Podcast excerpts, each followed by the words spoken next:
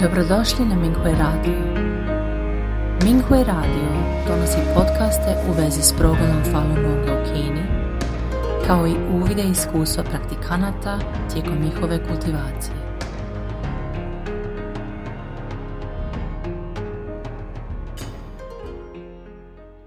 Slijedi članak za dijeljenje iskustava kojeg je napisala Falun Dafa praktikantica iz provincije Heilongjiang u Kini pod naslovom Konačno je nestao divovski kamen koji mi je pritiskao srce. Počela sam prakticirati Falun Dafa u dobi od 10 godina i znam da me učitelj štiti sve ovo vrijeme. Međutim, tek sam posljednjih godina shvatila što znači istinski se kultivirati i tada sam uvidjela koliko su jake i tvrdoglave moje vezanosti. Htjela bih podijeliti svoje iskustvo o eliminiranju vezanosti za mjeranja. Jednog je dana na moje radno mjesto došla nova zaposlenica. Često je davala nepromišljene komentare.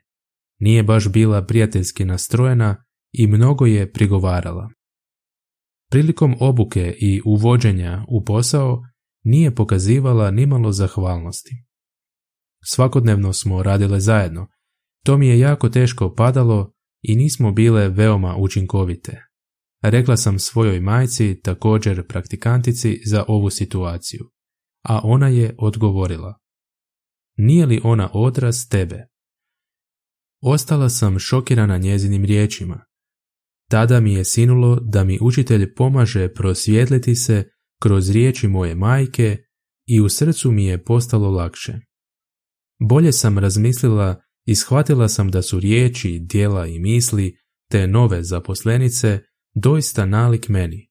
Njezin ton glasa, stav i ogorčenost bili su joj ispisani po cijelom licu.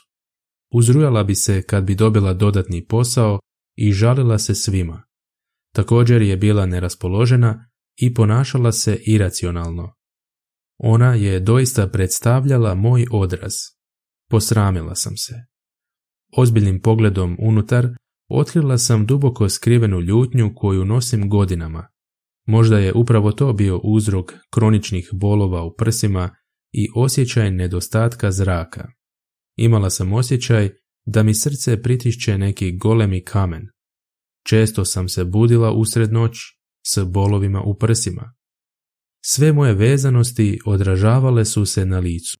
Izgledala sam ozlojeđeno i bolesno. Shvatila sam da sam zamjerala roditeljima.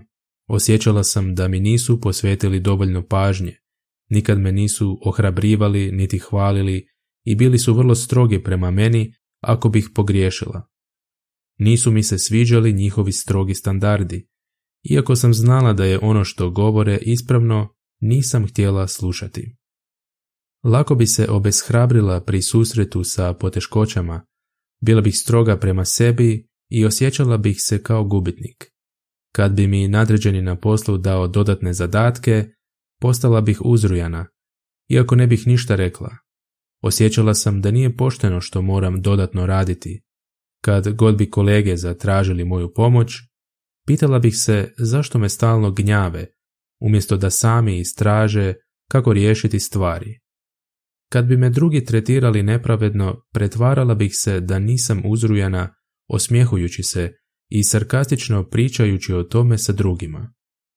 Kad bi drugi sebi pripisivali zasluge za moj rad, osjećala bih gorčinu i uistinu mi je to bilo jako teško podnijeti. Iako sam učila fa svaki dan, nisam bila u stanju vidjeti vlastite tvrdoglave vezanosti. Znala sam da bi praktikant trebao iskultivirati svaku pojedinu vezanost. Trebam biti u stanju razaznati što su moje vlastite misli u odnosu na predođbe koje nisu dio mojeg istinskog ja.